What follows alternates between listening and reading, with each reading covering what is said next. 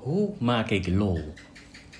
Heb jij nu echt elke dag lol in je leven? Ben je gelukkig en blij met waar je nu staat? Je werk, je privé, je vrije tijd? Echt waar? Weet je dat wel echt zeker? Hoe maak ik lol? Ik ga je vertellen hoe ik het gedaan heb. Hoe ik het voor elkaar kreeg om lol te krijgen. Vreemd woord eigenlijk, lol. Ik ga je later vertellen wat het precies is en hoe jij het net als ik ook kunt krijgen. Maar eerst ga ik jou een paar vragen stellen. Ben je gelukkig? Heb je een fijn huis? Misschien is dat wel je droomhuis. Maar maakt het huis je echt gelukkig? Misschien was er euforie toen je het huis kocht of toen je het voor het eerst erin trok. Maar is dat gevoel eigenlijk niet heel snel verdwenen toen je er eenmaal in woonde? Vreemd eigenlijk hoe we denken geluk te vinden in materialistische zaken zoals een huis of een auto. Makes you think, right? Nog een vraag aan je. Is het werk dat je doet echt het werk wat je jezelf jaren geleden had voorgesteld? Zou je dit werk tot aan je pensioen willen doen? Ik stelde deze vraag een paar jaar geleden aan mezelf. Ik had een goede baan. Ik was contactlensspecialist en was in mijn eentje verantwoordelijk voor de contactlenspraktijk bij de grootste brillenketen van Nederland in de binnenstad van Groningen. Ik hielp heel veel klanten per dag. Dit waren ook nog eens allemaal superleuke klanten waar ik vaak mooie gesprekken mee voerde. Ik had het naar mijn zin en toch wilde ik dit niet mijn hele leven blijven doen. Ik reisde s morgens en s middags een uur om op en van mijn werk te komen. Ik maakte lange dagen, ik was veel en lang van huis. Er bleef te weinig vrije tijd over voor leuke dingen. Al mijn vrije dagen planden we daarom ook lange tijd vooruit. Weekendjes weg, genieten. Ik leefde van weekend naar weekend en van vakantie naar vakantie. Kort gezegd leefde ik in een sleur. Laat ik jou nou nog eens één vraag stellen. Wat heb jij met je dromen gedaan? Heb je er alles aan gedaan om die uit te laten komen? Of had je al snel zoiets van: ach, het zal me toch nooit gebeuren, het zal toch nooit lukken? En heb je gesetteld met het veilige, het bekende? Ik had een droom. Een droom die ik gelukkig deelde met die vetten. En in januari 2019 hebben wij afzonderlijk van elkaar onze eigen dromen en ons eigen droomleven opgeschreven. Wat wil ik echt? Wat wil ik wanneer echt alles mogelijk is zonder beperkingen als geld en zonder al die beperkende gedachten? Wat als alles mogelijk is? Ik schreef dat ik vrijheid wilde. Ik wilde de vrijheid hebben om zo vaak en lang mogelijk op Bali te zijn, om onze meisjes van het kinderthuis Garuda House Bali meer te kunnen helpen. En ook wilde ik de mogelijkheid creëren om meer te reizen en te ontdekken. Dit betekende dat ik mijn loon dat ik op dat moment verdiende moest vervangen en zelfs wel meer dan dat. Een hele belangrijke les die ik onlangs heb geleerd is de volgende. Ik leef mijn droomleven, maar ik voelde me niet meer gelukkig. Ik had de grootste moeite om gelukkig te zijn. En ja, um, ik ben wel super dankbaar dat ik dit leven leid, maar het voelde zwaar. En onlangs viel opeens het kwartje. Twee jaar geleden was ik de hele dag aan het dromen.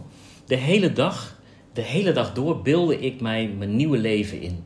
Op elk moment van de dag dacht ik eraan. Ik zag het, ik droomde het, ik voelde het. En nu, ik woon op Bali. Mijn droom is uitgekomen. We zijn hier nu bijna vijf maanden. Ik leef mijn droom. Ik voel me vrij. Ik ben dankbaar. Maar ik voel me niet zo blij als dat ik verwacht had dat ik me zou voelen. Ik mis een nieuwe droom. Een doel. Een echte reden om gelukkig te zijn. En nu weet ik het. Ik ben vergeten om verder te dromen. En toen ik mijn oorspronkelijke droom nog eens doorlas, las ik dat mijn droom groter was dan alleen op Bali wonen. Ik wilde reizen en de wereld zien. Ik wilde ontdekken. Dat gedeelte van de droom was ik even kwijtgeraakt. En de meeste mensen zullen nu denken dat ik een ondankbaar en verwend mens ben.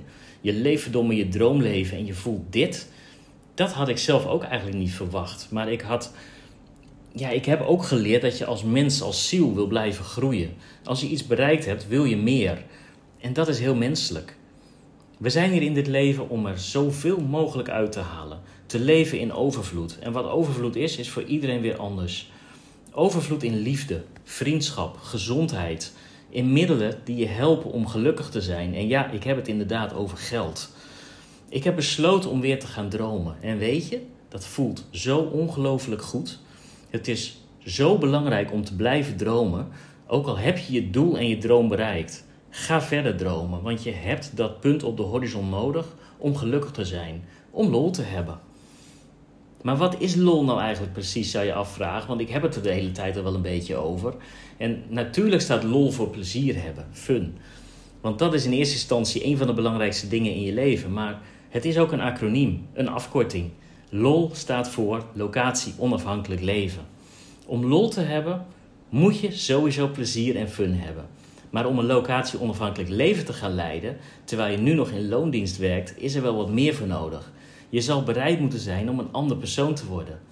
Dit is misschien wel de allergrootste en meest moeilijke beslissing die je moet nemen. De beslissing maken dat je dit wilt en alle consequenties die erbij horen accepteert. Wanneer je blijft denken hoe je nu denkt, zal het je niet lukken. Best hard hè? Wanneer je blijft denken hoe je nu denkt, zal er niets veranderen. Je locatie onafhankelijke leven zal een droom blijven, een wens. Je zit nu vast in een vast denkpatroon. Dat patroon is tijdens je leven ontstaan door alle mensen om je heen. Heb je wel eens gehoord van de uitspraak: je bent het gemiddelde van de vijf mensen om je heen? Hm, kijk eens om je heen. Welke vijf mensen zijn dat?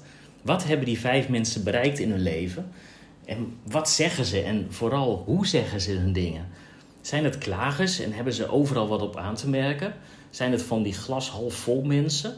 Nooit tevreden en altijd wat te mekkeren? Denk eens goed na, hoe ben jij? Lijk jij hierop? Herken je trekjes van misschien wel je ouders of andere mensen die heel dicht bij je staan? Heb je wel eens jouw droom om locatie onafhankelijk te leven met mensen om je heen gedeeld?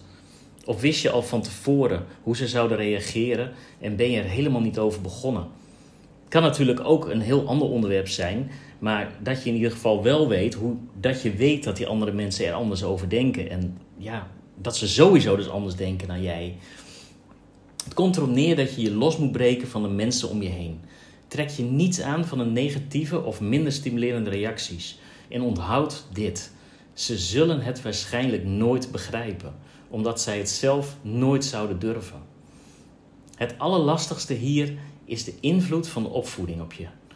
Onbewust zal je altijd de stemmen van je ouders in je hoofd horen bij alle grote en spannende beslissingen die jij vanaf nu gaat nemen. De eerste stap is deze stemmen herkennen. Denk daarna of ze gelijk hebben. Is het echt waar? Of is het eigenlijk maar de angst van je ouders, je vader of je moeder? Wanneer ik kijk naar onze weg hierin, hebben wij grote stappen gemaakt. Het herkennen van de angsten van onze ouders was een hele, hele grote eye-opener. Om vervolgens volledig ons eigen pad te kiezen, voelt zo ongelooflijk bevrijdend. En die stemmen zijn er echt niet weg hoor. Het is niet zo dat je vanaf het moment dat je de beslissing gemaakt hebt om je eigen weg te volgen, dat je er geen last meer van hebt. Maar je herkent ze eerder en kan er nu naar handelen. Dit is zoals gezegd een van de belangrijkste stappen die je zal moeten nemen voor een locatie onafhankelijk leven. Andere stappen zijn het ontwikkelen van een sterke mindset. Je zal vertrouwen gaan krijgen in de toekomst. Je zal je doorzettingsvermogen behoorlijk gaan trainen. Leren nooit op te geven en flexibel zijn. Je zal bereid moeten zijn om fouten te maken en nog belangrijker, van je fouten te leren. Je zal moeten leren falen. En als het laatste belangrijke stap zal je bereid moeten zijn om verantwoording te nemen voor jouw leven. Voor alles wat je overkomen is, positief of negatief. Niemand heeft schuld. Niemand wordt beschuldigd. Vergeving en acceptatie. Wat gebeurd is, is gebeurd. Creëer vrede en liefde in je leven.